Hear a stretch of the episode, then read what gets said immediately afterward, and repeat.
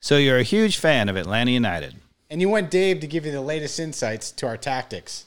Pineda, five in the back. Are you kidding me? Or maybe you can't F and believe we signed Dom Dwyer and you want to hear Mikey Dobbs rant about it. Well, you've come to the right place. I'm David Katz, And I'm Mike Dobbs. and this Is is, the the ATL on Fire Fire podcast. Hey,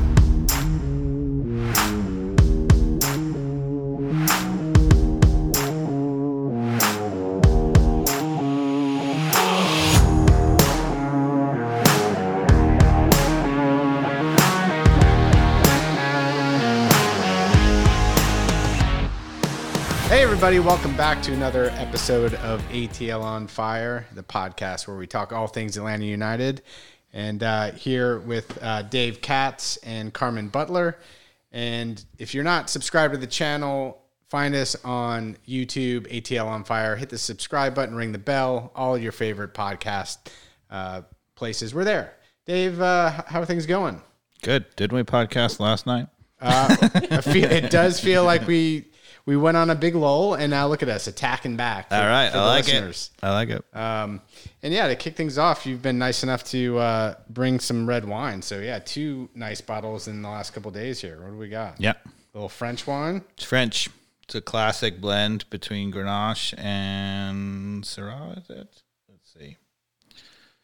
Yes, Grenache, 40% Grenache, 60% Syrah.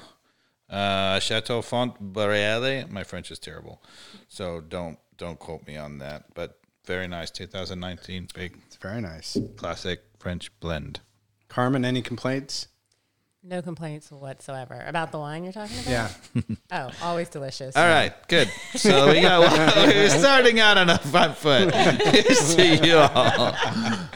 Um, but Carmen, you just got back from some soccer uh, fun out in Colorado. Am I right? I did. Flew back today from Denver. Went out there with my son to watch the U.S. Women's National Team play Saturday night. Very nice. And how did we fare? I didn't. I didn't catch the game. Yeah, we fared well. One Well, you, well, they did overlap with Atlanta United. Ah, I watched them back to back. Yeah, I was getting recorded all, the U.S. I was in the stands, like getting all your texts about the Toronto game, and yeah, so you're saying I chose poorly? it sounded good at first, and I was like, oh, yeah. But it was a good game. I'm I'm hopeful for this new kind of generation yeah. uh, that we have. I know I'm not too keyed in on a lot of the new players, but you guys were talking about a, a tall player that we have. She's like over six Made her feet. debut right at the. Yeah, scored in her debut. What was her name Taylor Kleinjick? Something Uh, like Kleindick, that. I was, I was actually I don't know. sitting. I was sitting next to her mom. Never heard of her. Oh, really? Yeah, and it was That's funny. awesome. She came up to the half line. Her mom just went crazy. It's like Taylor, Taylor, go Taylor! in! It's like don't look at her. Just don't look at her. Look ahead. But yeah, she scored in like the last, like in the 90th minute. Oh, that's So, awesome. but six one, tallest field player. So how are we adjusting to life without Macario?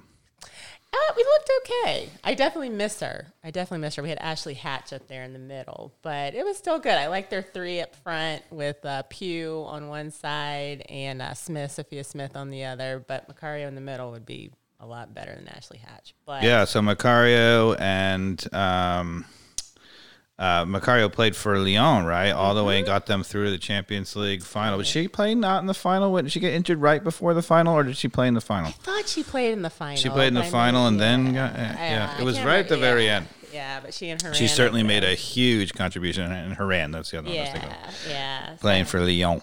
Yeah, so it was a good time out there. I've seen more women's national team games with my son than I've seen with any other team, like Yeah. the Hawks, Yeah. Atlanta United. Like we travel around. just That's a good them. decision, though, It is. I, better than because haven't we won? We haven't lost in 112 consecutive home matches or It's- something it's, like a this. A lot of games. We had a few draw, a lot of draws in there, Oh, but wow. we have not lost in a hmm. very long time. It's only like seven. Is it really just Yeah, seven? it's like they're they're like Okay. they're like kidding. hundred and five and seven. Fine, maybe not a lot of draws. More draws than we should have had. Wow, yeah, high standards. Well, meanwhile, yeah, I had to uh, jump through my hoops here in Atlanta. I have some actual interesting um, women's trivia that I so so there was a lot of um, there was a lot of celebration of the anniversary of Title IX, right? And so I was shocked to see some of the women's statistics. So um, let's see. Do you know how many um, youth soccer women they were playing at the time of Title IX? How many? How many? youth Soccer women. Yeah, how many women were playing at all age groups Oh, in youth soccer in the United States at the time that Title IX was enacted? Ooh, I don't even know. What And remind the listeners about Title IX. So Title IX was had nothing to do with sports per se, but it basically said that women had to be treated equally, um, and it eventually became applied to sports. And at the time, men's sports had everything, and women's sports were really on the back burner. So they had to have equal numbers, equal resources, sort of. Mm. That's, that hasn't really always been the case. But anyway, do you know how many women were playing youth soccer in the United States at the time of Title IX, which is, I think, was 71, 72, whatever? Mm. Yeah, what was it? 50, it's 50, Yeah, it's, right? it's the anniversary. Yes, so 72.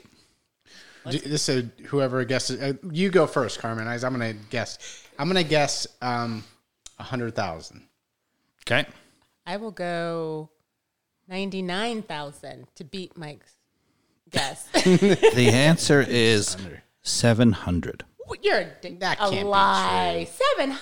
700. You know how many college soccer programs there were at the time of Title IX? College soccer. Okay. How many colleges had a women's soccer team at the time of Title IX? Hey, look. I mean, I guess that's you you know, I'm I'm buying what you're saying. Given my mom's stories about playing basketball, which she's the same height as me, by the way. um, but she was one of the few women that was allowed to go on both sides of the court. Evidently, like you, be, they didn't think you could. My Go back and forth. Would tell this story. Yeah. Yeah. How they were like one defense. and Right. one- yeah. and so she was called a rover back, evidently, which was like the one player that was allowed, the women player that was allowed to go on both sides of the court. Go ahead, Mama Dog. Yeah. Okay. oh, sorry. Your question though. How How, ma- many teams? How If many colleges had a women's soccer team? U.S. Go zero or two.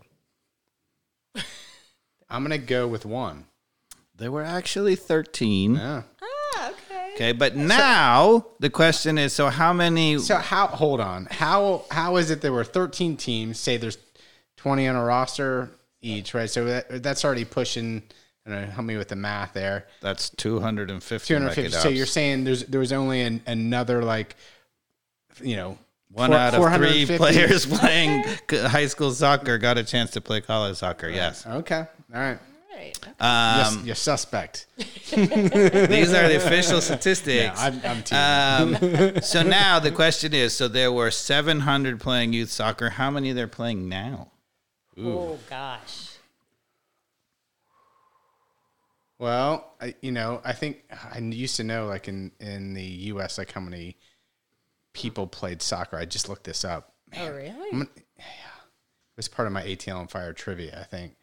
Um, I don't know. Carmen, help me out here. See, I- I'm scared I'm gonna overshoot by a lot since like all the women I know play soccer. Yeah. Yeah, fair. Like, ooh. Fair. So I'm gonna try to. It's more than it. 700. I'll tell you that. That's the truth. Let's go one. No, I was about to say one million. I think that's a good guess. One million. One million. Women. One million. I think I think two million. Well, so you've overestimated a little bit. It's only half a million. Half Okay. a million. That's But yeah. but it's, it's a little under f- half a million, I believe. But we went from 700 to half a million. And you know how many college women's soccer programs there are now? Oh boy. Ugh, goodness. Again, there were 13 at the time of Title Yeah. IX. Let's go with a thousand. The 500. It's just over a thousand. Oh, well So done. really good. But yeah, so I mean, if you want to see the impact, and women's soccer is the number one thing that has grown after Title IX. It's the by far the number one thing that's grown after Title IX. It's not the most participated sport for women. is still basketball and volleyball, and track is still ahead of it, but. Um, it's the fourth most um, participated sport, but percentage wise, it has had by far the most meteor uh, growth during that time.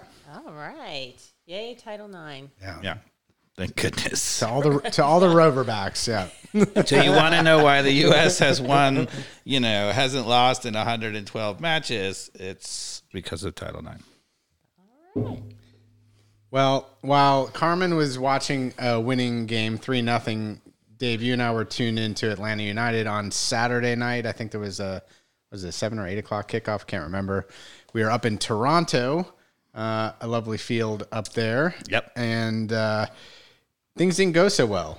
Uh, you know, well, first off, I had to jump through the hoops of getting on my VPN to deal with the ESPN Plus blackout.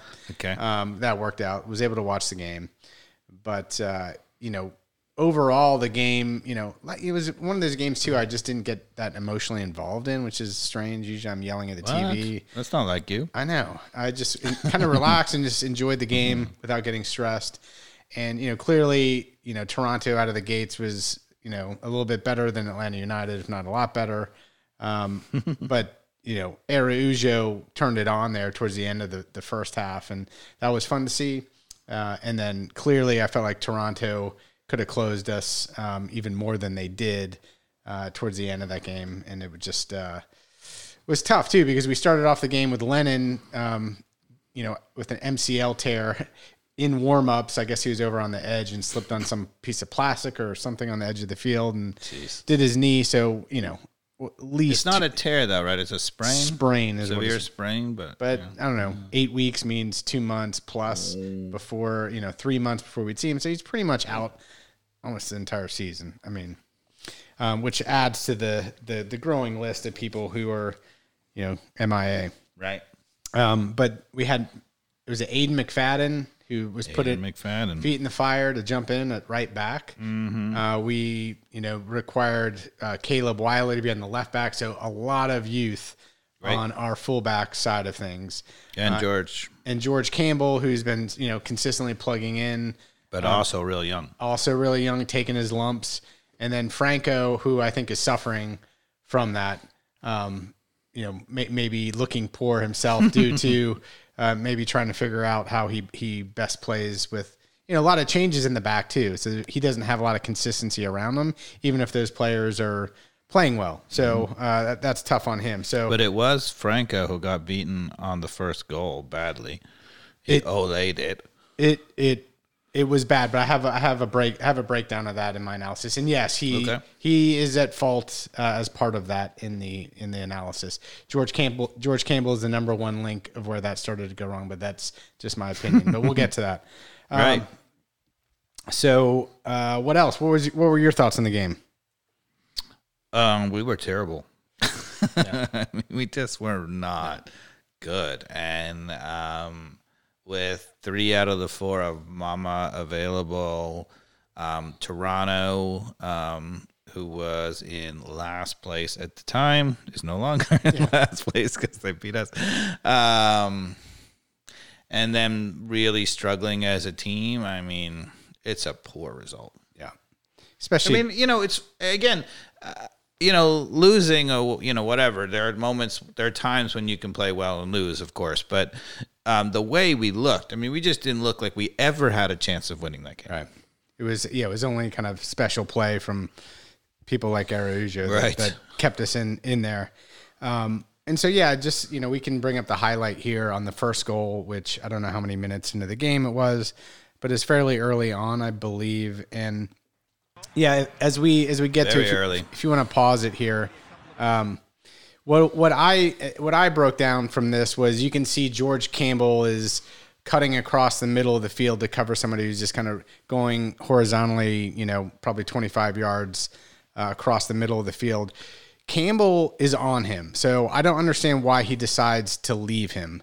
But he gives him a bump here, and the first thing George Campbell does is goes, "Oh, I'm out of my central central mid position. Let me, you know, not keep pressure on the player that I'm closest to and drop back into the center mid." When he does that, um, there's you know two players near him that he takes one on, and then Franco um, should have stepped on the other other one, and so But one thing I think you have to realize is that prior to this highlight clip, right, it's George Campbell who gives away the ball coming out of the Okay. back, right? It's a turnover situation. And I think that's really important because you'll see so that that creates two things. So first, as you see in this picture, Caleb Wiley, who's 26, down at the bottom of the screen, um, is way far up the field because he was running up to get the ball. Right, so he's out of the picture, and it's actually I think it's 20, which is Emerson Hyndman, who's actually covering in behind him. So George Campbell panics after giving the ball away and is like, I'm gonna go get it back. Right. right? So goes flying recklessly into the midfield. I think didn't really realize where he was going. He was just trying to make up for his mistake and gets there. And as you point out, is like, mm, where am I? Yeah, but you know, at that point, you're committed. And so Yeah. I don't know why he didn't just, you know, he, his other, you know, Right. you're professional. Your teammates are going to make up for the space Right. that you've left. He doesn't do that, and then he drops back and unnecessarily makes everybody kind of read, which included Franco, like where do I go? Right. And then Franco let his guy drift forward towards the ball, which created like about 15 to 20 yards of space then he, you know, and then you know our outside backs like do their job. I mean, they hold the guys out, but they slot the ball into the guy in front of Franco, who able, is able to just turn, put Franco on his back heels, make him look silly. He did a poor job of mm-hmm. defending even at that point, but it's Yep. because of the gap that Franco allowed with his guy drifting forward that allowed him to, you know, attack Franco and and shoot it in the near post. And I also wonder, like, if Goose is in there, like, definitely not Rios' fault, but you know, get a Yeah, get a palm to it. great. You know, not that great. So here you go. He bumps him. Then he just jogs back to the center. But had he pressed there, that would have changed Mm-hmm. changed what's happening now. And now that guy right there, if you watched a second ago, the guy who just scored was right next to Franco when when George Campbell was dropping back. And I don't know why Rosario. Franco just stayed there and let him kind of drop back in. Well, one thing is true in defending is if you make a decision, whether or not it's a good decision or a bad decision, you have to stick with it because everybody else can, as you pointed out, can read off of that and can help make up for the decision. But if you are indecisive, if you make a half decision, everybody else has corrected for your decision and then they don't know what they do. They're going forward, back, they're in mm-hmm. between, and then you're really dead. Yeah. So I agree with you completely that George Campbell, once he goes there, whether it's a good decision or not, he has got to continue to pursue that. Yeah. So I felt like he kind of, yeah, he hustled back, but then, you know, I didn't think there was a need for him to give up on the play, drop back, and then kind of confuse the rest of the defense on where they should sort things out. So, But at the end of the day, it's the exact same thing that's been happening to us. So we give the way, give the ball away coming out of the back, um, and I thought Campbell did that way too often um, prior to the period of time. Just we had a couple number of games off, and he right back at it here. Um, and today in in this game, he gave the ball away a lot. Um, and when you give the ball away out of the back and you have your outside backs bombing forward, you're really vulnerable, as we pointed out last game, as we pointed out this game. It's the same goal. yeah. Now, this is just, hey, not a lot of positives, but Rios makes a good save on this play here, um, which uh, goes far post. So you can hit play on this one. Kudos to him on on coming up with a nice palm on this one, far far post there. Um, and then I think actually, I, I like to. I'd like to say that was a great Rio save, but it wasn't. It actually, on the reverse angle, it was Franco who blocked it wide. Oh, you're right. I remember the commentary. Novo yeah. never touched it. Ah, it, it looks on this clip like he did. It sure didn't. does. Yeah. So on the replay, I, I uh, but okay, now I'll go to one where it's a, there's a little bit of a positive. But just this is where uh, Araujo starts to get nasty in the game. If you jump to minute minute three, this is just a short corner kick where it's played into Araujo and he, he just kind of goes up the the uh, uh, goal line here and just watch this move he puts on this guy. Whoop.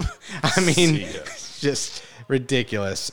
Uh, and then you can let it run here after this this play. This is this next one is where we get our goal. We win it in midfield here. I have to say, if you pause it one second, uh, you know that last one, the guy who blocks that right on the line is Michael Bradley, and God bless him. You know, Michael Bradley is old and is slow and is really showing it, but he really knows where the danger is all the time.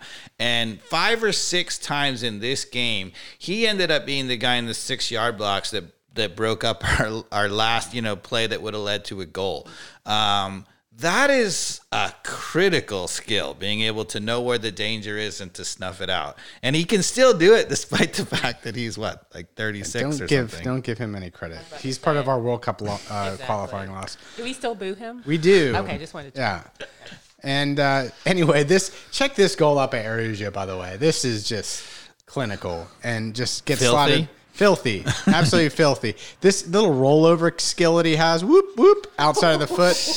That rollover right there on that with that much speed is It's the same thing they did last game, the Yeah. rollover step that you were pointing It- out. It's yeah, just it- it just it puts puts the- everybody off balance. every the defender, the goalkeeper keeper end up just getting flat footed. it's absolutely magic. You can't teach that.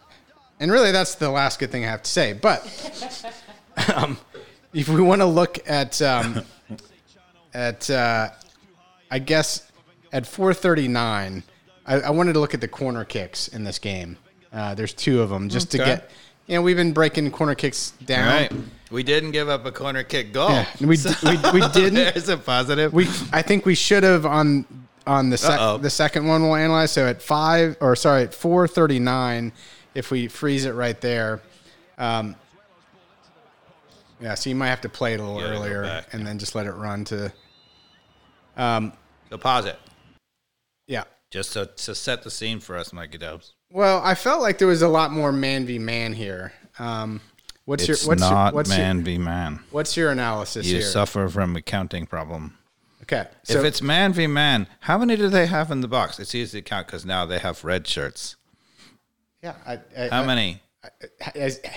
just damn and analyze the thing. That made me count. I've looked at. Right, I, I'll do it. I, I'll do it. I see a guy marking a guy on the near post. I see a, see a guy marking the guy in, the, in the t- center of the six, at the back of the six, and at the top of the six. I see something different. the- so I see two players sort of pseudo marking the guy at the front post. no, it's unclear which one of them no, is marking the- them. No, it's not. The guy who's standing right in front of him is marking him. I see three Toronto players in our six yard box and four if you include the guy just outside the box. If you count Atlanta United players, I see one, two, three, four, five, six, seven, eight. So it's 8v4. I, I see. I disagree. How is that man marking? Caleb Caleb Wiley is marking, marking the guy at the back post. I don't know who is is in the six box on, box on the front. He's marking that guy. Okay. Is there anybody else hiding in there on the near post? I don't think so. Then on the top of the six, uh, whoever that is is marking the guy in front of him. And I would say yes, it's somewhat unclear who's marking the guy who's kind of at the central inside the six box. But I think that becomes clear here that it's the guy that's slightly behind him is bumping him. So I think it is intended to be man v man versus the four people that are in the six box. To answer your question, Dave, that's what I, see. I think it's just stuff as many Atlanta United players in our six and hope that it's enough to block them from scoring. That's all that is. No. So I disagree because Caleb Wiley and the guy who's marking the guy that drifts back here that ends up, both of them almost get their head on the ball. They have a man, and, and again, it's be, be- because of what we said. They get bumped, even though that they get to the ball first, and because it's man v man, it stops them from having a clear run on. They goal. are trying to to man mark out of the zone, right? So that's what you're saying is that they're trying, even though we have eight and they have four, there is a person well- responsible Well, for marking them. Then that is man v man marking. If if if in the zone you've decided, hey, I've got this guy, that's man v man marking. But why do we need eight plus a goalkeeper, which is really nine, versus their four? Because we keep getting scored on on corner kicks. so we need as many people in there as possible. Two on one. It, it's really So any, Um, anyway, if you if you let this play, right? Yeah, the you know So by the way, so if you count the eight plus the goalkeeper is nine, there's two guys who are at the top of the box accounting for the two players who they have just outside the box. Nine plus two is eleven. How many players do we play with, Mikey Dobbs? There's 11 total players on the field. So 10 when field players, Dave. when that mishmash of man marking in zone or whatever wins the ball, who are we gonna play to? Josef Martinez. He's in the box. He's in the box. He's in the six yard box. Doesn't matter. Still has to be Josef. I'm answering your question. has to be Josef Martinez. He's got to get there, Dave. So he has to get, he has to win the ball at the six yard box on the front post. And he's got to suddenly get out to 35 or 40 so we have an outlet to him. That's amazing. Yeah. Good. No, point. but I mean, my point is that so so one thing that you can do if you're clever is you can really take advantage of a defensive corner and you can start counters. You can it's open. A lot of times they have players push forward. You saw it early in the season when we gave up the worst counterattack goal ever off a corner, but that happens. Yeah. But in this system, we have now made it so poor that we now have to play nine players inside our six yard box. I guess technically one player is one step outside the six yard box, but I'm going to go with nine players. And that means you can't have a counter, period.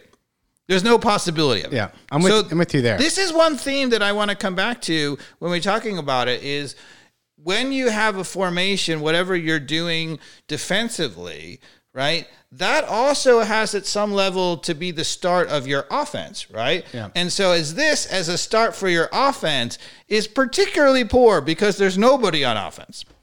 Yeah. So anyway, we get. So what we- happens? Well, we at least bump the people who are trying to head it, and so they don't have a, a free. They don't have a free run on goal. Okay, but I'm going to point out so who headed that ball? Was it a Toronto player or was it an Atlanta United player?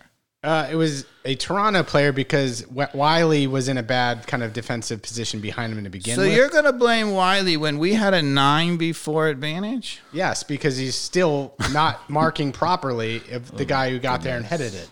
He should he should have been on the inside of him with his hips turned and blocked him from ever I don't getting disagree, but. Well, you asked why. I'm just letting you know. it's it's shambolic. It doesn't mean you're not correct on It's absolutely the whole terrible. thing, you know, being ridiculous. So there we go. now we want to go to even a worse corner kick than that. We that. might as well set up a wall on our you goal to you want to even see a worse corner kick go to five oh, five eighteen. There's one that's worse. yeah, and you have to freeze it right now. Okay. All right. This is what we saw early on in the season, Dave, where look at 47 or whatever number that is. It's not even a mm-hmm. soccer number. And then the other guy that's standing by the referee, nobody's accounting for either one of these guys. And so all it takes is a ball to come off of one of our players' heads or their players' heads. And that's exactly what happens.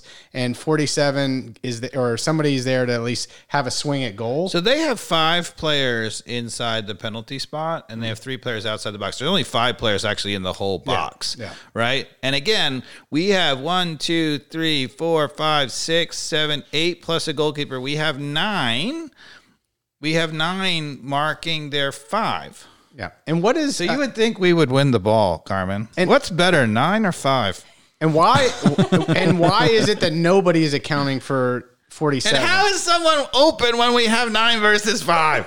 I mean, Exactly. I mean, exactly. So this one, this is the one that makes really me want to curse, Mikey. it Dobbs. makes me want to curse too. So- like so, F and A, man. Like, this is like this is what happens on every single play that we've gotten scored on this year. Watch this. Let's hit the play button. It skips off somebody's head, and then oh, the guy standing there. Oh, hi. Let me just go ahead and just put it. You know, Wide anything open. could have happened. wide open. Anything could have happened. Yep. If he knew how to strike a ball. Yeah, it didn't quite fall to him directly, so they were able to scramble around and get some pressure on him. But if it falls to him directly, he le- Yeah. you know levels it back in the goal. So there we go. And then if we want to watch the goal that they scored against us, it's Despite you arguing with me, yeah. You completely agree that our Oh, that our yeah. corner kick defending is. I 100% agree with you on the entire concept of everything you're saying. I'm just saying, like, you asked me whose fault it was in that particular case. It was, you know, the guy who's not doing his individual job. Now, is, Okay. this, is the system broken? Clearly, clearly. And I think that goal just, I mean, if you really watch that, people, it's it is laughable. And then we let them uh, score on us. Well, we didn't give up a goal. It's just the it's just the defending. Yeah. we actually didn't give up a goal for once. So there we go. I don't know. What do you think of that? All right, let's go back to the setup. This is their actual game-winning goal in the 77th Mar- minute. Can Moreno- go back to the beginning of this clip? it's kind of hard to see what led to Moreno having to stretch and poke the ball across the top of the 18, and then guy just strikes it near post, and you know Rios just screened a little Was bit. it? It was a corner or a free kick. There, there, there was. Don't know.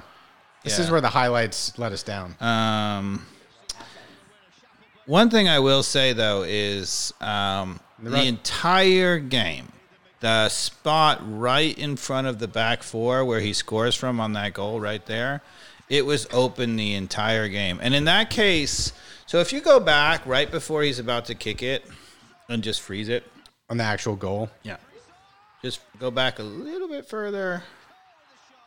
And wait.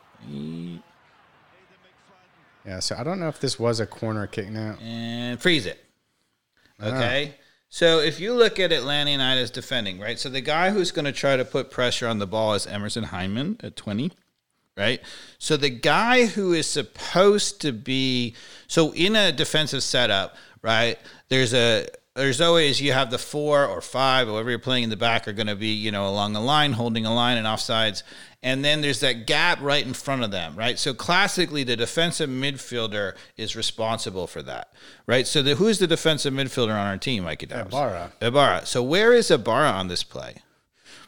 Uh, can't really see. I can tell you who he is. Dir- directly behind Hyndman. He is the one standing right behind the penalty spot. Yeah. Right. And what he has done is he has gone in to uh, mark two open players because Campbell and Franco are over. Right. And so he has had to kick, take up that slap. And you've left Hyndman, who is, to be honest, not a great defender there. Right. And so Hyndman. I, don't know what he was doing just prior to that moment, but um, he's not close enough to close it down. I feel like the air happened before kind of this highlight to really. Sure. No, I'm not blaming it on Ibarra one iota. I'm just saying this has been this was a problem this entire game that whatever was going on in the back four was so chaotic. Ibarra was often covering in there and leaving that spot open. Okay. That spot was open the entire game. I wouldn't say that Hyndman really did his best effort to get in front of that either. I mean, he certainly was. That he He's just not a good defender. turned his back, but come on, sacrifice a little. But he's not. So, that's not yeah. the role. I mean, we're gonna get to it when we we analyze, but that's not Put what your he's body in for the to do. team. Just design or no design. Mm-hmm. All right, all right. So, um, that's that game. Ah, I was letting you take the lead. You so so Campbell. I'm going to go with our, our popular phrase from last podcast. Campbell, in the end, was a net zero uh, because he gave away the ball badly on the first goal. And in fact, I think um, my recollection, um, I think it the way they got to that second goal was originally a Campbell giveaway anyway. He gave away the ball multiple times, but he did also steal the ball and create the goal for Araujo. Okay, that was him who. Uh, He was the one who stepped up in front and right. gave it to Araujo, right? And I think, uh, as we're going to get to in a, in a minute when we do some step back analysis, I think what you want to realize actually, so the goals in this game for us and the goal that we gave up all came from balls given away in the, out of the back, and it was basically one or two passes to create the goal. And that has been true. I don't know if you remember the previous game when we played at home and we won against Miami. We pressured up against the throw in, they gave away the ball, we scored, right? That was the key goal, the game winner. My point being that one of the things that you're going to see, and one of the things that happens in all soccer now, is many, many, many of the goals come from some kind of giveaway in the back where it's really only one or two passes to get to a scoring opportunity. yeah.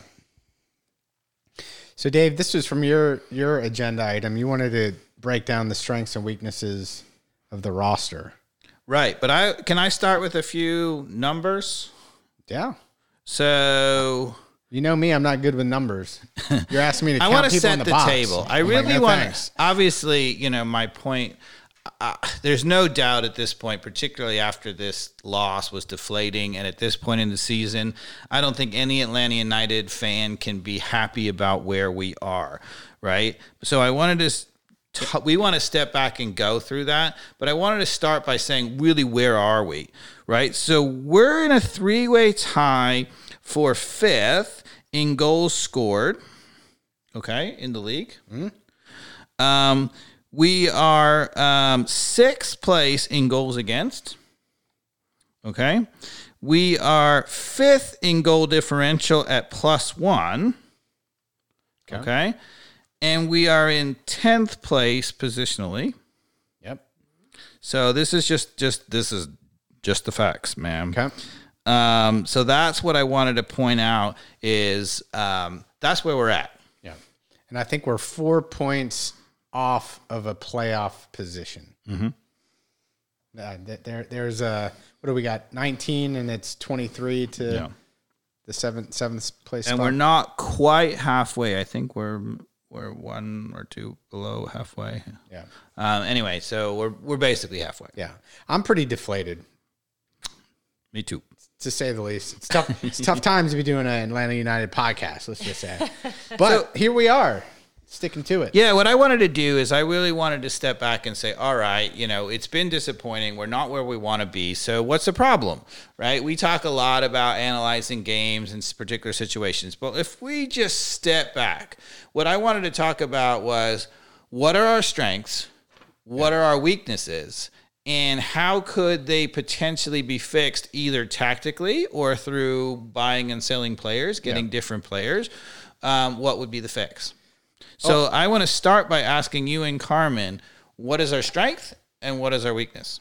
Well, yeah. I, let's get into that, and then let's also look at the reality too, which is with the Brooks Lennon injury. Based on people are pretty much going to be out the entire season. We got Brooks Lennon, Oh yeah, so let's go Ronald over the injuries. Gutman, Miles, Alonso, Guzan, and Dylan, who we wouldn't have seen play anyway. But you know, those are pretty much like we're not going to see those people likely unless we make the playoffs. We might see Ronald Hernandez and So Brooks Lennon. can- let's go a little bit. You went a little bit fast. Can you go Yeah. through a little slower one more time? Brooks Lennon, uh, who was just injured, is out for at least two months. I, Right. I think that's safe to say. Ronald Hernandez, probably safe to say he's out for at least three more months. Let's call it the season uh, at this point, unless you disagree. Gutman's got a collarbone injury. He's he was out. He's probably out another two or three months. Best you know, best case scenario. He's he called out the season. Then Miles Alonso I think Gutman might be back a little earlier than that, but yeah. collarbone. Yeah, I don't know. He's gonna. It's gonna be a while. Right, but you might be right. And then Miles, Alonso, and Guzan are All out, gone for out the for the season for sure. Mm-hmm. And then you know, let's not forget we missed significant time from Josef during the first half of the season. Significant time from Era Araujo, who we're starting to see the brilliance of. Uh, Sosa, uh, mystery still, um, and Ibarra was injured for a stint too. And now we're going through an Almada red card suspension moment of what he's. How many more? How many more games does he have to miss? One or two? Uh, he has to miss one more, and then he comes back for. So he's going to miss the first New York game and be back for the second. So N- NYFC he gets to play against. I think that's the se- that's the 2nd of the next two, right? Mm-hmm. Okay. So we're playing. We were back, but then we went back. We're going up. We play Thursday night. Um, so we're coming to you on Tuesday night. So on Thursday night we uh, play up in New York, and then we're staying up in New York to play uh, against New York City FC um, on the weekend. So I apologize. Now go back to your uh, question, which is as far as breaking down strengths and weaknesses, you want to go player by player? Well, since in you brought up the injuries, I, I, let's let's throw out something else first, right? So, do you? So Pineda, if he might be here, and I'm channeling my Pineda, might say, "Look, you know, Josef missed sixty percent of the season, Araujo forty-eight percent of the season, Sosa forty-six percent of the season, Ibarra thirty-five percent, and now Miles, Alonso." Guzan, Lennon, Hernandez, all out for the year, and that's that's the reason why we're in tenth place. Do you buy it? Are you buying or selling? Uh, I'm selling. Okay, I agree. yeah, and I mean I'm selling for basic things that Yeah, we just talked about. Um, you know that are, are very fixable, which is don't give up goals that are stupid. Um, and I feel like with the talent that we still are now gelling up front with Almada, Moreno, Araujo, Martinez healthy, we got Hyndman back. You know, Rossetto, uh, Ibarra playing solid enough. Uh, you know, I feel like that core that's in the center and up front have enough talent if we don't blunder it in the back, which is just play basic defense. To your point, what we talk about all the time, stop bombing up, play very disciplined defense on the back, and let those guys do everything else. Um, Okay, so so this Toronto game is actually, I think, a pretty classic example of the season. So we had three of the four are Mama available, and we've mostly had that. Yeah. We've never really had all four, but we've had three out of the four. We've had this was particularly bad, egregious defender uh, injuries in the back four. We've had less typically, but we we rarely have had Gutman, um, Franco, Robinson, and either Lennon or Hernandez as our starting back four. We've Right. rarely had that. Um, and then in the midfield, we've had most of our midfield, even defensive midfield, we've had Ibarra and uh, Rossetto and Hyndman. Mostly, we've had two of those guys, but we haven't had the third Sosa available. So it that lineup was pretty typical for what we've had, which is most of our midfield, but not all. Three of our four top players in the top, and then a couple of our better defenders, but not our whole back line. So the question is, do you think just a priori is that good enough to have a better record? Is that Yeah. good enough to have won the Toronto game? Yeah, I think we should have won. Like, there's games like that we should have won. Um, you know, there's a, there's a lot of those draws that we had. I think could have been wins. Um, and, and again, it's it's the simple goals that we're giving up is just the math there that you went through. That we could change the goal differential quite a bit if we did some simple things defensively. Okay, so now I'm going to ask another question. So I'm going to give you the starting lineup from 2018 when we won the MLS mm-hmm. Cup. And I'm going to say buy or sell. Um, do you think that the team that we had in general, like a Toronto being an example of that, maybe if you include a little bit better on the back line, is better or worse? So, Oh wait, you're you're saying the Atlanta United 2018 team that that won the title. that won the title in the final of the MLS Cup. Yep. Versus the Atlanta United lineup that we had, say, in the Toronto game. Correct. Okay. So that team had Martinez. Obviously, this Yeah. team has Martinez. Um, the other starter up top was Almiron. Okay, and they Almiron played on one side, Gressel played on the other side, um, and Nagbe played through the middle. Yep. In the final, they started with two defensive midfielders, Larentowicz and Remedi. Mm-hmm. And then the back four was Garza, it was Parkhurst, it was LGP, and it was Escobar, Escobar, with. Guzan in goal. Yep. So if you start Martinez versus Martinez, Well, Martinez of old is better, obviously. Right. So you'd have to say 2018 Martinez better. Yep. Right. So then you would say Almiron, you'd put him against maybe the best attacker who we have in thing. Let's say Almiron versus Araujo. I mean, Almiron versus Araujo, you got to go with Miggy. I mean, But Araujo's yeah, it's a, certainly certainly not, shabby. okay. And then the other two, we'll go two versus two. Right. So it was Gressel and Nagbe versus um, Moreno um, and um, in this case, Hyndman. Well, I, I obviously Nagbe's better than Hyndman, mm-hmm. and I will take Moreno over Gressel. Okay. Um, and then defensive midfield, they had Remedi, Larentowicz. We have just um, um, Ibarra and Ibarra. Uh, Rossetto wasn't in the starting lineup, but so Yeah, so the midfield in general. So the forwards for that team were sort of Martinez and Almiron, if you will, and we the, the equivalent of that would be Martinez and Araujo. The midfield three of that team was Nagbe and Gressel, um, and then one of the defensive players. So let's say. Um, Remedi, so Nagbe, Remedi, and Gressel versus Moreno. So I I would take Remedi over Ibarra. Yeah. Moreno versus let's say Nagbe. Yeah, Nagbe. Okay. And um uh who do we get? See, I would like to throw Almada in, even though he didn't play against Toronto. I think that's yeah. a, that's a, we haven't had all four, so I was trying to So, so if, yeah, I know. But if I was going to match like Miggy versus Almada, like Mm-hmm.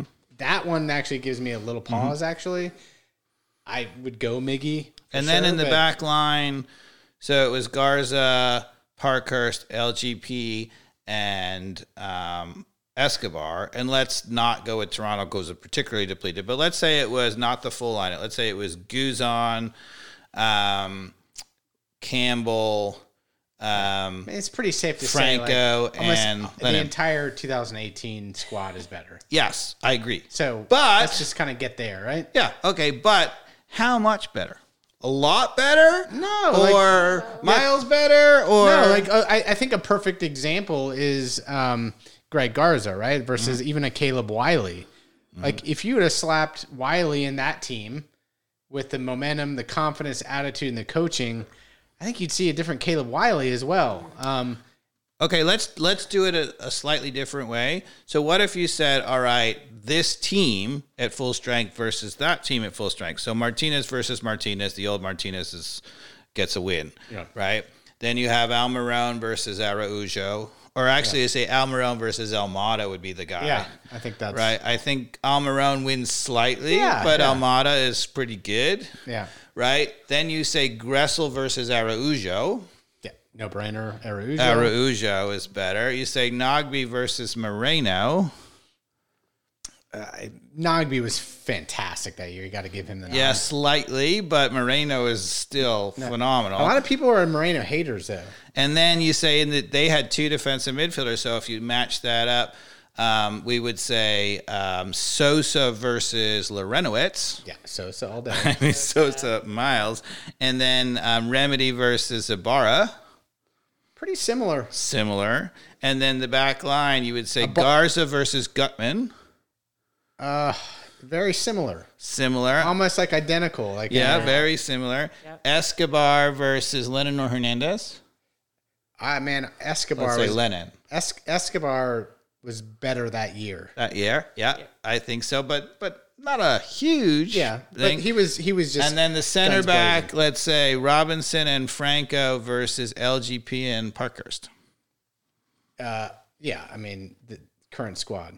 Yeah, and then goalkeeper would be Guzan versus Guzan, um, and you would take Guzan 2018 versus Guzan this year before he got hurt. Yeah, of course. Um, But if you go player for player in our best team, the current what should be starting squad has a little bit of the edge. Okay, so that team obviously blew it at Toronto on the last day, the 2018 team, and didn't win the Supporter Shield. They went on to win the title, but they were second in the league. Yeah. This team is 10th.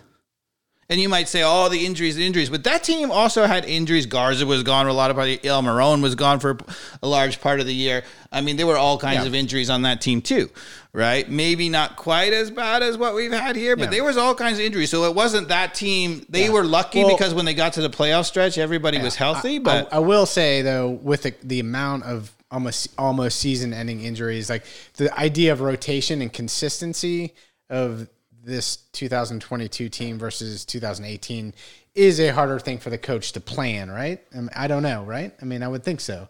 If you're trying to think through getting people's legs fresh as you look down down the line of games, right? It's it's a it's a tough chess match for Pineda to at least think through those. I would say this because team. our bench is pretty weak at this point. well, I would say it is at this point because so many of the bench players Yeah. are starting. But I think this bench is way stronger than the 2018 team. Well, if I mean, it's not even theoretically, if we had all those people, But I mean, just starting like with everybody healthy, this Yeah. Uh, bench is way better.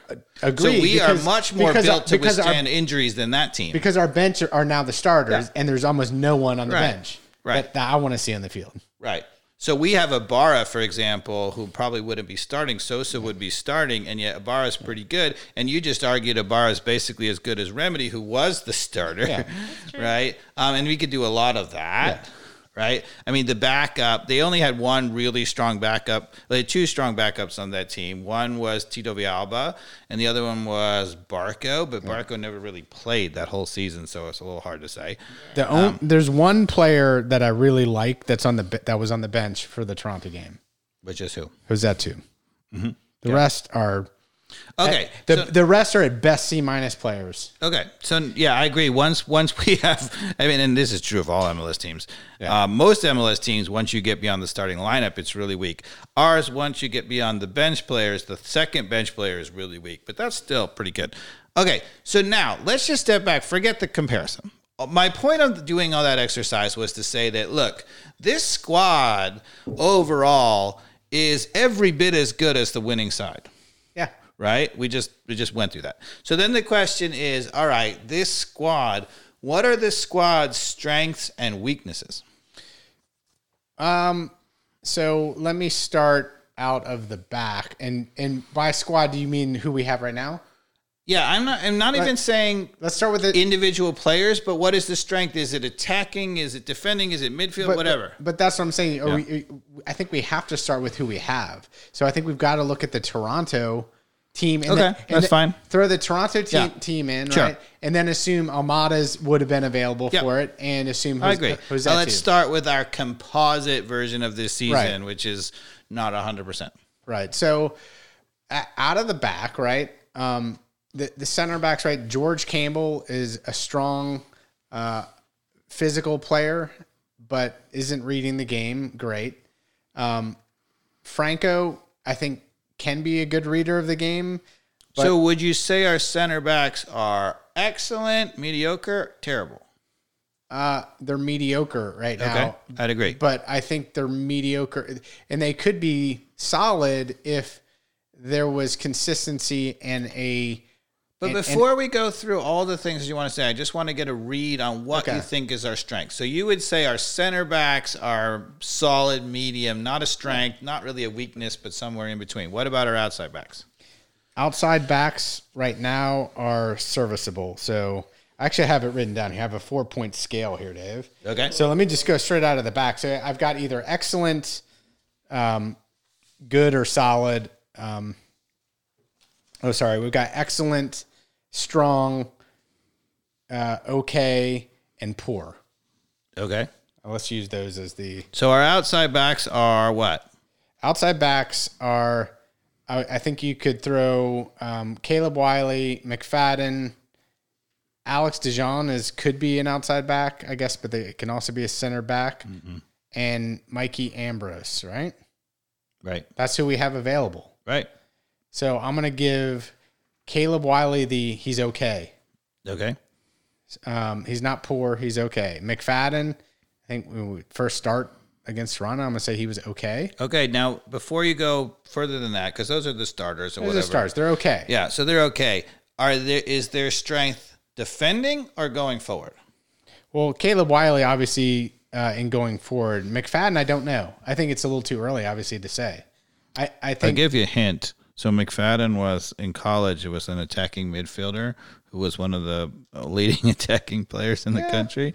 that I, that's fine, Did but know that. that's fine. But that also, in my mind, doesn't mean if the coach tells you to stay back and play that he can't be an excellent. So was Gutman, by the way. Yeah, it, so it doesn't mean he can't be a very good disciplined Yeah. defensive back. So I think time, time will tell whether he can do that. If But that's I would argue the strengths of our outside backs is much more in going forward than it is defending. Wiley, Right. McFadden. Even if you say ultimately they could be good defenders, Like- they're young and inexperienced. Yeah. Even Gutman and Lennon, you could say their tendency is to either go forward or they're being told to go forward. Okay, so we got a mediocre middle um, center backs. You went with mediocre outside backs. I might have been a little lower than that, a little bit on the poor side. They're so young. Um, If they're going to be rated, it would be mediocre or decent going forward, weak defending. Yeah. Okay, what about our two defensive midfielders or whatever? So Ibarra and Rossetto. Uh, well, let me make sure I go to my notes here. And I think I've got them as okay. They're okay, which is mediocre, I guess, in your scale, right? So I've Yeah. got poor, Right. okay, good, and excellent. Okay, so those guys are just okay. And then And I, I'm, I feel like I'm kind of being harsh on them. They're between okay and good. They they've both raised their game this year significantly, and Okay. they've gotten a lot of minutes, and and I think continue to be moving up the scale of okay to good. And again, as a group, would you argue they're better defensively or better offensively? Rossetto and Ibarra are more defensive minded. I mean, Rossetto I think likes to be obviously a little further up the field, but Ibarra is a assassin tackler. I would argue Rossetto is more of an attacking midfielder who's been forced to be more defensive. Yeah. Ibarra is a natural defensive midfielder. Yeah, but I think Rossetto particularly has has um, accepted that role and done well at Okay. it with, with Mama in front of him. So moderate defending, moderate attacking. Yep. Neither fantastic either way. Yeah. Okay, what about our attacking midfielders? So let's just say in this case it's Moreno, Araujo, and Almada. We have them as So I, I've got Araujo excellent, Almada excellent, and Moreno strong. Okay. I, I would argue that I would also put Moreno as excellent. He's much, much better. But okay, really, really he's- outstanding. Yeah, he's he's strong, but I, I'm also going with like I mean Moreno has his flaws.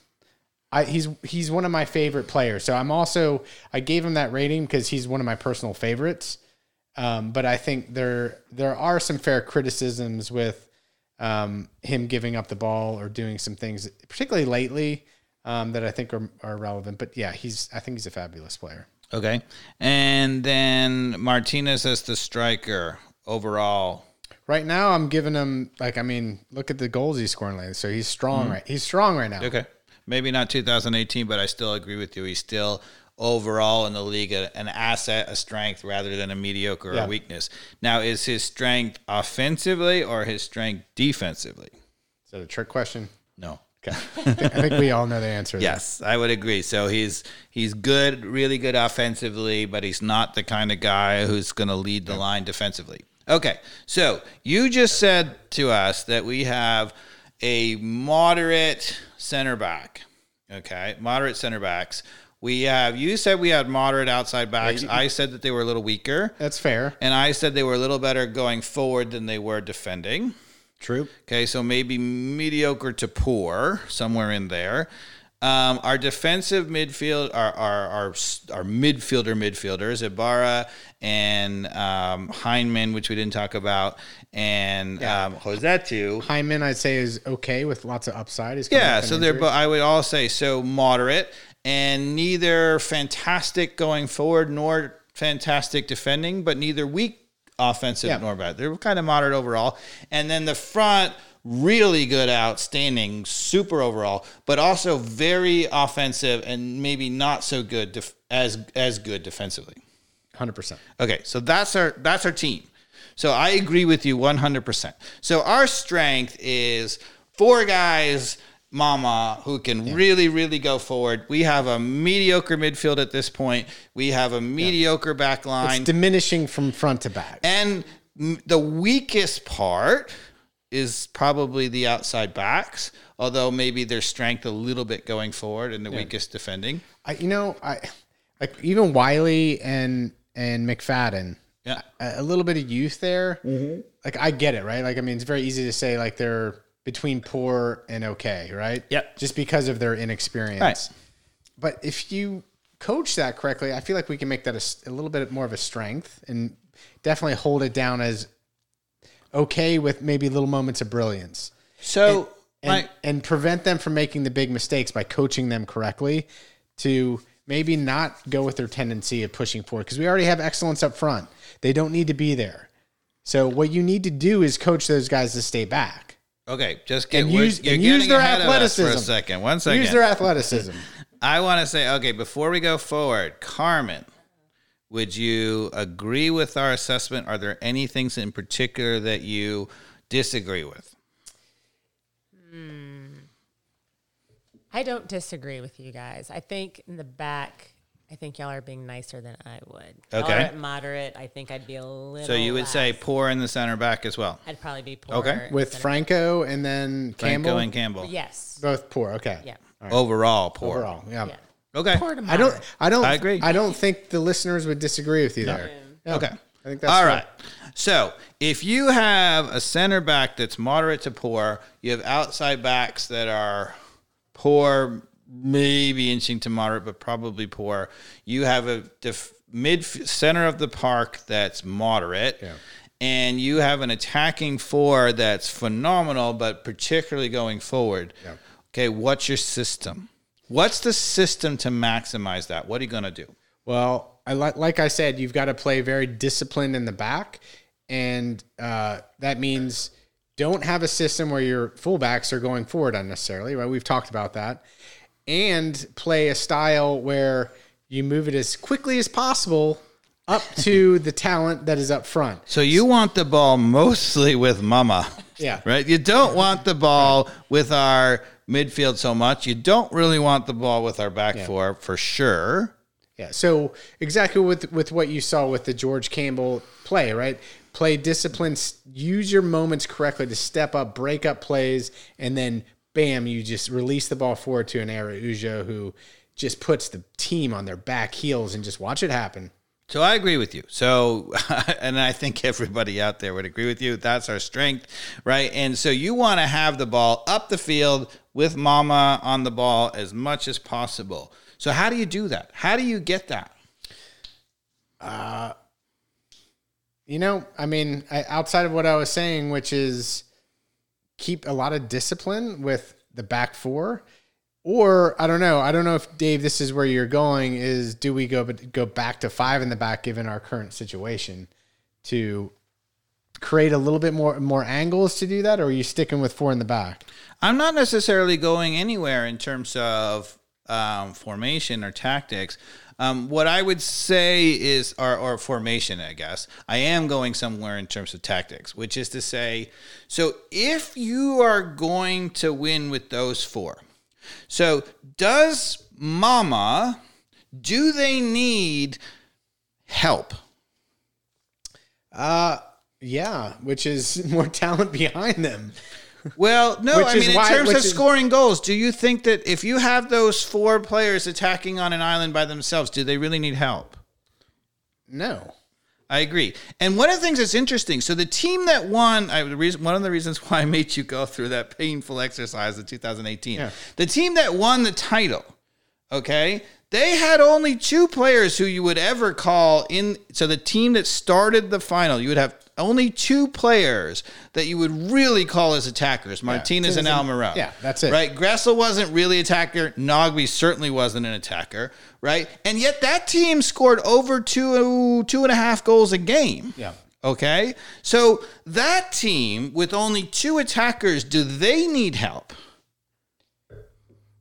Well, they needed help from service Yes. And where did the service come from? from outside. Yeah. Which So they had Garza, Escobar, and Gressel really getting forward, Mm-hmm. right? And they were providing service. It wasn't just Almiron and Martinez. If it was just those two guys, we don't have a lot of guys that could play forward. So they needed that help. Mm-hmm. Okay. And when those guys, when Garza and Escobar would go forward or when Gressel would go forward, we played with not one, but two defensive midfielders. And on top of that, we had a third guy, Nagbe, who was a real center of the park guy. So we played with three players who sat at home in the final Remedi, Larentowicz, and Nagbe. Do any of those guys Parkhurst. strike you as, well, he was center back, but in terms of midfield, Remedi, Larentowicz, and Nagbe, did any of those guys strike you as guys who were showing up inside the opponent's six? negative. No, right? so, okay. So we had a center that was sitting at home, right? We had outside backs that were going to create extra things, and we had the two dynamic players in Almiron and, and, Martinez. So, are you are you getting at that even Pineda can't get away from Tata's philosophy that is just kind of burnt into Atlanta United, which is our backs have to always be bombing up, which was a, a requirement back when we only had Martinez and and Almiron up front, who had to have good service. And that space was automatically open because you didn't have an Araujo or even call it Moreno and Almada. They were eating up that space. that team had only one player who was going to dribble by anybody, right? And Almiron. Almiron certainly was. With this team has three. Almada, Moreno, uh, Araujo, all three who can dribble by players. Maybe even arguably Rossetto can do it a little bit, Yeah. right? So this team has three of those.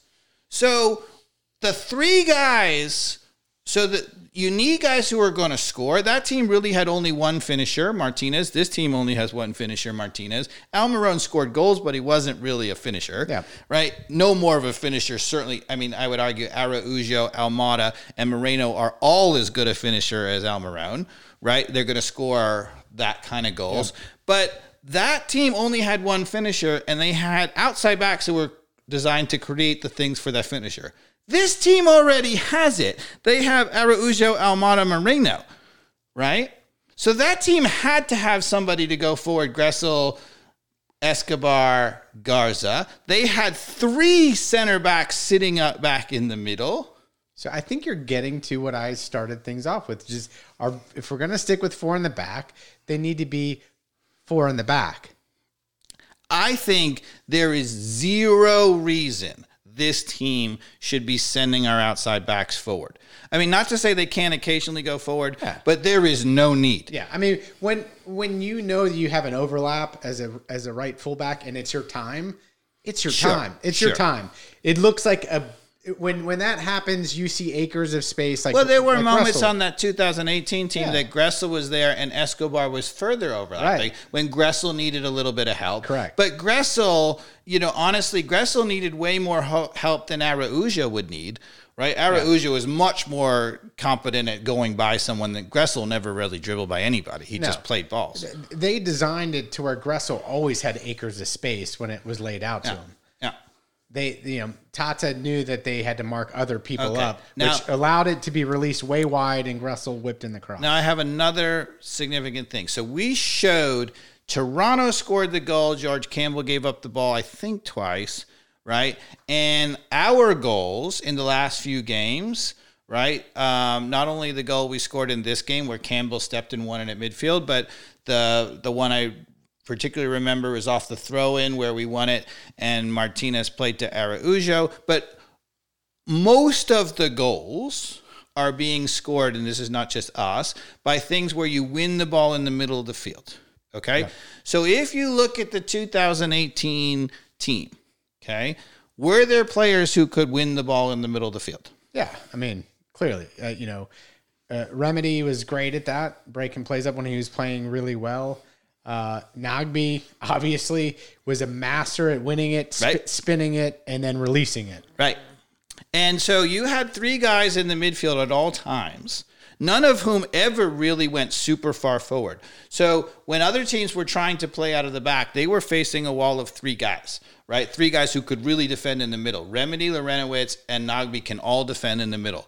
I would argue all three of those players um, very strong defensively, right? Their weakness probably going forward. The only one who says this strength defensively on this current side would be Ibarra, Yeah. and Sosa when he's available. Yeah, so that's the thing though. Like, there's no reason Sosa and Ibarra can't be doing that. And then you use George Campbell's strength, which is his size, to be kind of that classic sweeper to play even deeper and allow those guys to step up and win it in the midfield and then move it up quickly. But my point is that so that team had occasionally the outside back. The outside back didn't nearly bomb as forward as ours do. They were much more reserved. They did go forward a fair amount, but not quite as much as our team does.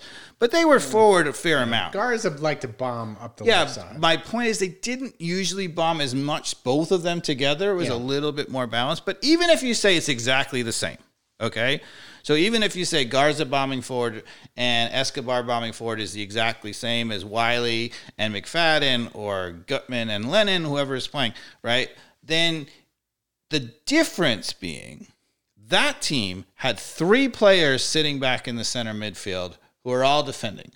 This team has one Ibarra who's defending, sometimes Rossetto or sometimes Hyndman, who's not nearly the defender as the other two they had on that team, right?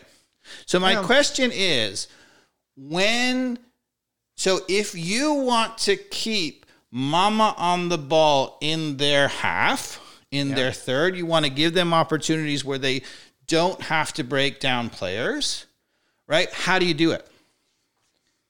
well, I think you just said it, right? You- You're, So one of the things that you keep hearing from Pineda and you keep hearing from the commentators is he's been working on the press, right? Working on the press. And you notice in these games, all the goals, most of the goals come off of turnovers in the attacking third or in the middle of the park, right? So we, you saw it on a throw in. We did get a press, we won it, we scored an, an early goal, right? Yeah. But other than that, this team has no chance of pressing. Zero. Because the moment the ball turns over, our two far outside backs are so far up the field that they're leaving guys behind them. We even have typically Rossetto or Ibarra, one of those two, going back to cover in for right back, sometimes to both to left and right back. So it most of the time it's just one of them.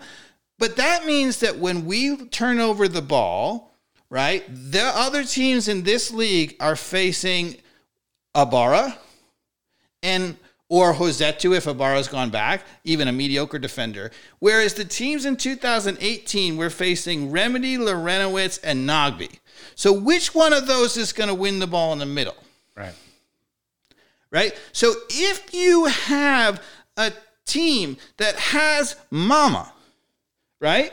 What you have to design is a system that everybody else's role is just to keep you up the field, to design it so you win the ball back somewhere in the middle of the field. So how do you do it? Well, like I said, you got your four in the back to stay in the back. You start playing Sosa, or hopefully his magic injury or conflict with the coaching system, whatever the conspiracy is. He gets in there, plays the Nagbe type of role that we know he can play, and or Ibarra. You could call it interchangeable. So there we go. We got two of the three that you're talking about that we had in two, 2018. So who's the third? Rossetto, a little bit more of a ticky tacky player. He's not going to even be like a Larentowicz who's going to be hard nosed. Like that's not his style. So you either take Rossetto out and you figure somebody else who's going to play that role of hard nosed defensive mid duty. Is that Hyndman? Maybe. Well, so one of the things I would say, so if you end up with the three that they played in that system, then you can't play all four Mama, right? It just doesn't work mathematically, right? So this system, if you're going to play all four Mama, so one possibility is you don't. One possibility is you say, look, in MLS, three Mama is enough, and the fourth one coming off the bench is fine. Yeah, just change it up with a, a change. And up. I would argue sometimes, particularly on the road, that that's not a bad idea. I think you're onto something there. As much as we all want to see, I think that creates a little bit more balance and even psychological competition amongst maybe a Moreno. But even if you're going to have all four in Mama, then the two players that you play in the midfield outside of Mama, right? Their role has to be truly defensive. Right. So now, I would argue Pineda thinks they're doing that, right? So he's got Ibarra, Rossetto, and he has reined in Rossetto. Rossetto hasn't gone forward, right? So they're they're they're trying to There's do that. not room. I mean, But here's the problem with the system. He's still sending Wiley and McFadden to try and help Araujo and Moreno and Almada. Are they helping them? No. They're really not. And so my problem is you're sending them, you're taking, because of that, you're taking, not only did we go from three to two, you're taking one of them out of the center midfield to try to cover for that, right? Or maybe not, and you have an outlet, right, all the time. And the question is, is that team ever going to win the ball up the field? And the answer is no yeah. right so so one thing that you would do as you just said over and over right one thing immediately that you would do is if you don't send the outside backs forward at all right that would instantly mean that your two center midfielders could stay at home and could occasionally win the ball in the midfield So that's what I was saying. Is this a long way of getting to what I said to begin with, which is the four in the back stay back? well I yes so. but it's not But just I get what you're that saying, right yeah. like it's not so- just that. It's it's the design of the philosophy of what you're getting. To, So what I would say is you have to play three or four of the mama for sure. Right. And I maybe even you alternate, you play four mama at home, you play three mama on the road. But then the other um, six on the field, or the other seven if you only play whatever, all their job is to do is to keep the ball up the field to mama. Maybe occasionally go forward to keep someone honest. That's all they have to do. He's completely overthinking it, right? And actually not just not just him, the club, right? Yeah. Because if you look at our outside backs, right? Garza, Escobar, Gressel, Gutman, Lennon, right? Even Hernandez, Wiley, McFadden. How many of those would you say are better defensively than they are offensively? yeah, there you go. We How many? none? Maybe Hernandez, maybe one, Mm, maybe. maybe, but none. So why is the club when we have bought the four best attacking players almost in all of MLS, or four of the top Yeah. ten or fifteen, whatever it is? Right? Why in the world is the club not only buying outside backs that go forward, but having the twos, you know, the backups, Wiley, Yeah. McFadden, being guys who go forward? Yeah, and I, if I was going to pick one, it'd be Gutman, who's the most defensive minded. He is the best. He actually, I think, can go forward and still Yeah. defend. He's terrific. Yeah. So if I was going to pick one that's like Oh yeah, he, he can defend as a f- true fullback. But we we do not recruit fullbacks. Is your point? Like true fullbacks.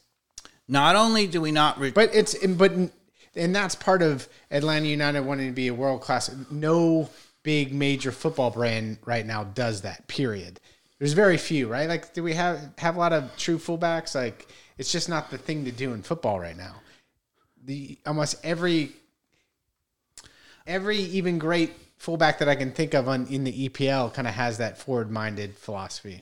Yeah, but and, and my problem is that if you have um, the top attacking players, which so few teams do, you know, so in you know in, in Europe you might have say Bayern Munich might have the best, you know, attacking four players, but in most leagues, no one team has the top four attacking players or whatever. Yeah. Um, But, your your point is spot on. I mean, the club is not thinking through the talent and where uh, you know. So who do you put that on? I, I, I put that on um, Bocanegra and Eales. Bocanegra, right? right? I mean, those are the guys who are organizing the squad. And and what I would say, so Pineda has a problem right from the beginning, which is he doesn't have any fullbacks even on the roster who are really designed to defend. Now, I could argue we might even be better off with Mikey Ambrose Yeah. because he's not a great player, but he is a guy who is so will hardly go forward, right? And he could sit at the back. But the other thing is, all right, you know, we have I'm going to disagree with you though. but you know, you have other players. I'll take Wiley. Just De John Wiley, or- that's just it though. Pineda needs to tell them to stay home. You don't stay home. You don't start. You'll be on the twos. Okay, that's my message to you, Caleb Wiley. You're awesome. You'll be able to go forward more in your future part of your career, but right now, look who's ahead of you. Stay home. so if you look historically across all the leagues, including MLS, in the current era, the number of goals that are started from a build up out of the back is minuscule, right? Almost all goals are started from balls that are won midfield or above. And the ones that are started in the back are almost all started on counterattacks. Okay, so we got two problems. We have two major problems because the two ways that you can score goals, you have to get good players in situations where the defense is in a little flux, where they're not really set. Okay, and we have two problems. One problem is we don't win any balls in midfield, right? We don't win any of the balls up the midfield, right? Occasionally we do, and when we do, we almost always score, right? Uh, we get great chances because if you give the ball, as you showed to Martinez, he makes one pass to Araujo and he puts it in the back of the net. It happens so rarely. The other problem that we have is we don't get counterattacks, period, because Because we have not, how many players in the box during corner kicks? Yeah, well, not just that, but but we have nobody sitting back in the midfield. We have nobody matching up out of the back. So even when Wiley and McFadden or Lennon and Gutman are back, they're pinched in. They're not trying to match up and win the ball to go forward. They're like panicked coming in to try to crowd the space. And when you do that, so what that does is it says, all right, we don't trust anybody through the middle. We think that you can run right through the middle, so we bring in the guy over to help, and we're going to give you that outlet. Again, if we give you that outlet on the outside, then there is no way that you're getting counterattacks because the counterattacks come when they try, you get a little pressure, they try to force that ball, the outside back steps up and intercepts that, and you go. All right, Dave. Point point taken. So now my question to you is, and I think I know the answer already. Do you think Pineda is going to make any sort of tactical changes you're talking about that go in that direction? Well, so I'm going to answer that question, but before I answer that question, so would you say that it can be solved only tactically, or does it have to be solved through transfers? Do does Pineda even have the squad to do it? I think he's got the squad to do it. Yes. So you think if you asked uh, Wiley and McFadden, who are the current outside backs, to stay at home, they could do it enough? And this new guy Juan Parata, Yeah. um, from Tigres. I assume he and he's going to sort Franco out in the center, two stable center backs. Yes, I think we could with Mama up front, Okay. And, assuming Sosa, and that assumes Sosa's um, starting. Yeah, I. so if you have Sosa, right? So one thing you would say is, oh, people want Rossetto because it's another attacking player, and I'm like, hell no, right? We don't need another attacking player. So if Sosa's healthy, Sosa and Ibarra, the two best defenders in the midfield, they should play together. And, and you know why I say it? Because I agree, right? You could say that McFadden and Wiley are poor because of being young, not having a lot of starts. The one advantage those guys have is they're young and can run for days. So they they shouldn't get beaten around the corners, right? Isn't that pretty fair? Fair. There's nobody's going to beat him for pace. Nobody's going to beat him for, sure. pace, right? So now you got two center backs, right, who are veterans, Franco and this guy Parata. Um, maybe I'm pronouncing his name wrong from Tigres, but a, a seasoned vet from all, all accounts that I saw on the Wikipedia. Um, I'm expecting him to shore things up in the center. You got Sosa in the center, who's you know picking anything off, reading the game. Ibarra hard nosed right in front of him or to the side, uh, playing the you know. That to me, that's it. That's it. But you could make an argument actually that McFadden, who doesn't have a ton of defensive experience, or even Wiley, you might even make an here's an extreme. But let's say you are committed to your six being like, look, we've got to defend and we've got to win the ball up the field at some level. So, and we don't give a F about anything going forward. We just our job is to get the ball, give it to Moreno. Get the ball, give it to Almada. Right? Let them do their thing.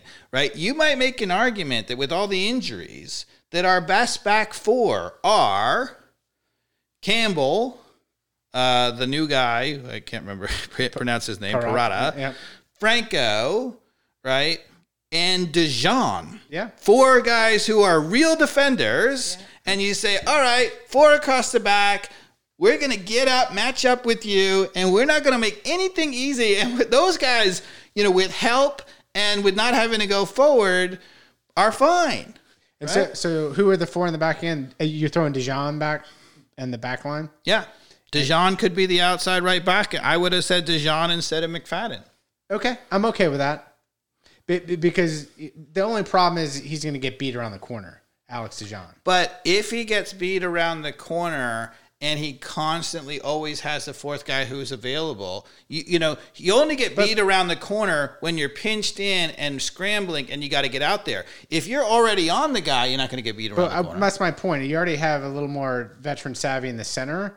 Why not just play the youth on the outside? Because that's what you need. You could. I think you could try that. But my point being that you have a six or sometimes even maybe on the road a seven, and your job is to just I mean, you're going to have to play Alex De John given minutes and rotation and all that. So that's a given. Right. So that's going to have to be a part of the team v team matchup that Right. Pineda is going to have to make. And I would argue on the road occasionally, particularly against good opponents like we're going into New York FC, you would probably want Ibarra, Sosa, and Hyndman or and Rossetto, three guys defending in the middle. And what does that look like? Our 2018 winning side, Mikey Dobbs, where we played three defensive midfielders and then we had attackers in the front. Now we don't have the outside backs, but you don't need it because even in that case, you got three mama. So are we are we going that direction, Dave? Is Pineda going No. that direction? so back to my question. No. So that being the case, is our season a total wash at this point? Yes. Okay. it's the sad truth. I, I And agree. that's the podcast, ladies. that is the podcast because it's called the definition of insanity. Well, we'll see. You know, maybe Pineda will will surprise us. You know, again, Pineda's young. It's his first head coaching job, right? And you know, he may be having the same assessment. God bless him. I hope he is. You know, with his coaches. And and honestly, if you're having this same assessment, you say to your team, right? We have built a system that's unnecessary. We have built. We're playing our 2018 Tata tactics. But that team only had Almiron and Martinez. This team has four of those guys. So this team don't need it. The four guys you'd much rather have Araujo and Almada or Araujo and Moreno in it. So you already got Almada and Martinez. That team had uh, Miggy and Martinez. They're similar, right? That you would much rather have Araujo and Moreno as the two guys forward which replaces the Escobar and Garza from that team, there's still a much better front four going forward, right?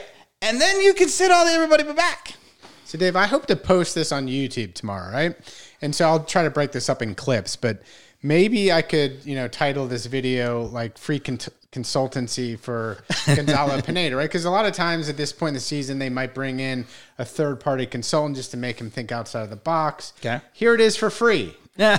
We've got we got Dave Katz breaking it down for Pineda, and it's at least one perspective that he should consider. I just think you have to you have to start with maximizing your strengths and minimizing your weaknesses. Right now, our weaknesses are back four, so it has to be minimized by those people sitting at home. It has to have protection in a defensive midfielder, or two defensive midfielders, or three defensive midfielders, and to maximize the offense. We don't need those guys because so many times, if you look at the Toronto game, I don't know how many times Moreno sent a 40, 50 yard ball beautifully way out wide, switched the field to McFadden. There's two problems. McFadden was already up there standing, so it was not dynamic. So he had to receive the ball, right? And he wasn't running by someone. He had to receive the ball, right? Or Wiley had to get the ball and receive the ball. And then they were faced with, okay, from a standstill. Are those guys, even though there's a switch and the defense was scrambling, are they going to now go by people? None of them even tried. McFadden didn't try. Maybe Wiley occasionally tries to do it, but McFadden certainly didn't. So if that switch, right, if they were at home Yeah. and that You're switch switching it to goes to. Araujo, game on. Game on and that's what you saw from the goal we finally so and not only that we now have so many times when we win and, the ball and that's exactly it. So if we'd have done what you're suggesting, Cisneros wouldn't have been on the field. You run with the three, which is Moreno, Martinez, and Araujo up front, yeah right? And then Araujo is naturally out wide, where that ball would have been crossed by Moreno. At, I guess that I point. would have played with those three up top. I would have, um, because is not available, I would have said three center midfielders, Hyndman, Rossetto, and Ibarra, all three together. I would have kept the outside backs all the way back. Toronto can't score against anybody. They would never have scored two goals. Araujo, when he scored that goal, did he need any help? No. No, the only thing he needed was us to win the ball at midfield and give him a one on one. And so why- why all we had to do was win the ball at midfield. Yeah, and and easy to do against a 34 year old Michael Bradley, who we should have been putting on his ass with a, somebody like a bar. Be like you, there's somebody who's dirty, and get in there and make Michael Bradley wish he should retire. That should have been the philosophy, and we didn't even do that in that game. We let we let Michael Bradley use his strengths against us in that game. So many times we let the other team get so far up the field because of our offensive tactics. So when we win the ball, even when we don't give the ball away like Campbell does, and that gives up goals, even when we don't give the ball away, we end up two passes or three passes until we get Moreno and Araujo on the ball. By the time we do that, their defense is set and they're going one against two. Right? I mean, how many times everybody complains Moreno dribbles too much? He goes 1v2. Well, that's not his fault. That's the tactics fault. If you can set up a system that wins the ball at midfield and gives him one on one, he will win that battle every single time. And so all you have to do is set up a system that wins the ball further up the field and gives it to them 1v1. So Dave, we've talked about that and it all. What else you got? What are we?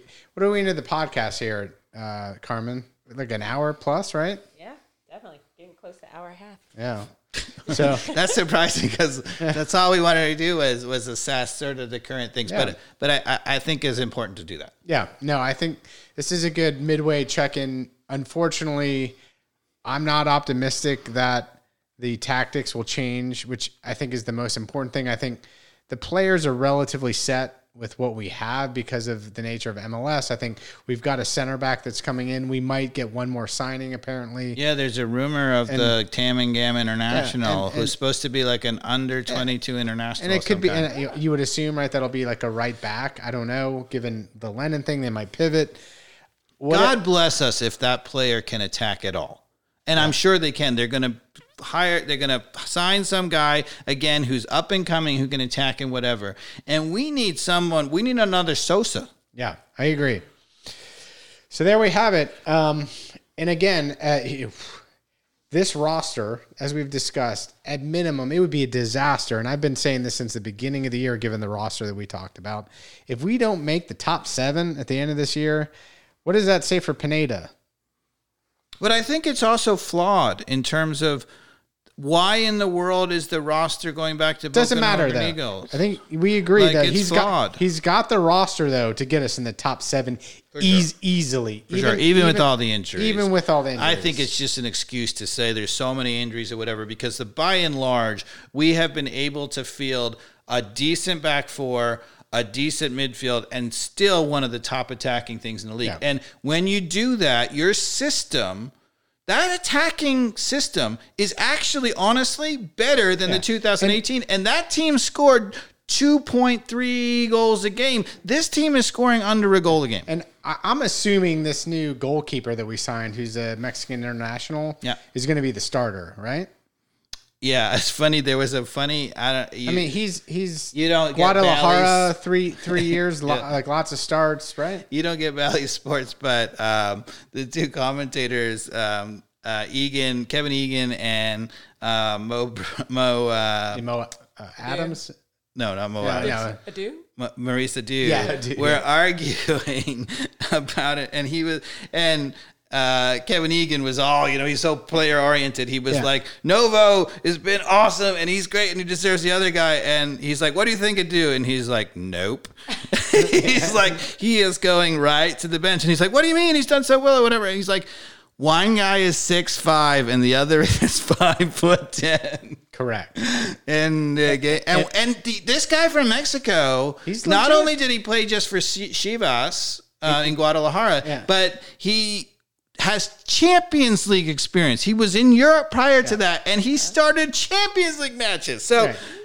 uh, So I think we've made our. he's the starter. so so that's why I'm saying, do we need? Sorry, Novo. As far as your earlier questions, I think the roster we have, and I was including the new goalkeeper and our and our new center back as a part of that equation. Yep. I think Pineda's got the team to turn it around. I, at this point, don't think he's going to do it because there has to be that stay at home attitude in the back, given our weakness as a talent, as a experience side in the back, particularly when it comes to the fullbacks. I think Pineda, you know, as we talked about a little bit, it's the latest tactics. I think he says, look, it worked for Tata. That's a great tactic system. But the problem is, this team is not the same as that team, right? And, you know, Tata had it right, which was balance. And Pineda, I think, hasn't recognized the team he has and designed the system for the team he needs to, to have. Well, there we go, Dave. I think we've said it. Yep. We've got a game coming up against uh, the Red Bulls, correct? Thursday night. Thursday night, 8 p.m. Everybody tune in. It's on ESPN Plus. I hope we're wrong. We hope we're wrong because we want to talk about We'll winning. eat crow. I have a bottle of wine from my vineyard Oh. that says if we make the playoffs, we're drinking it. Are we drinking it if we don't make the playoffs, Mikey Thomas? 'Cause You're damn right. I'd are. like to drink it anyway. And speaking of celebrating, Dave, do you know how many podcasts we've done as of tonight? no, how many? This is our 50th podcast. Oh my goodness! Did you ever think we'd reach 50? Happy fiftieth. Yeah, happy 50th. No, no. Yeah, well, that's so. well done. Well Yeah, done. Exactly. On Carmen, that note, thanks for keeping the light on. yeah. and we, you know, if we had had Carmen the whole time, hmm. Much easier. yeah, much better squad. All right, everybody. Thank you for listening. We're out.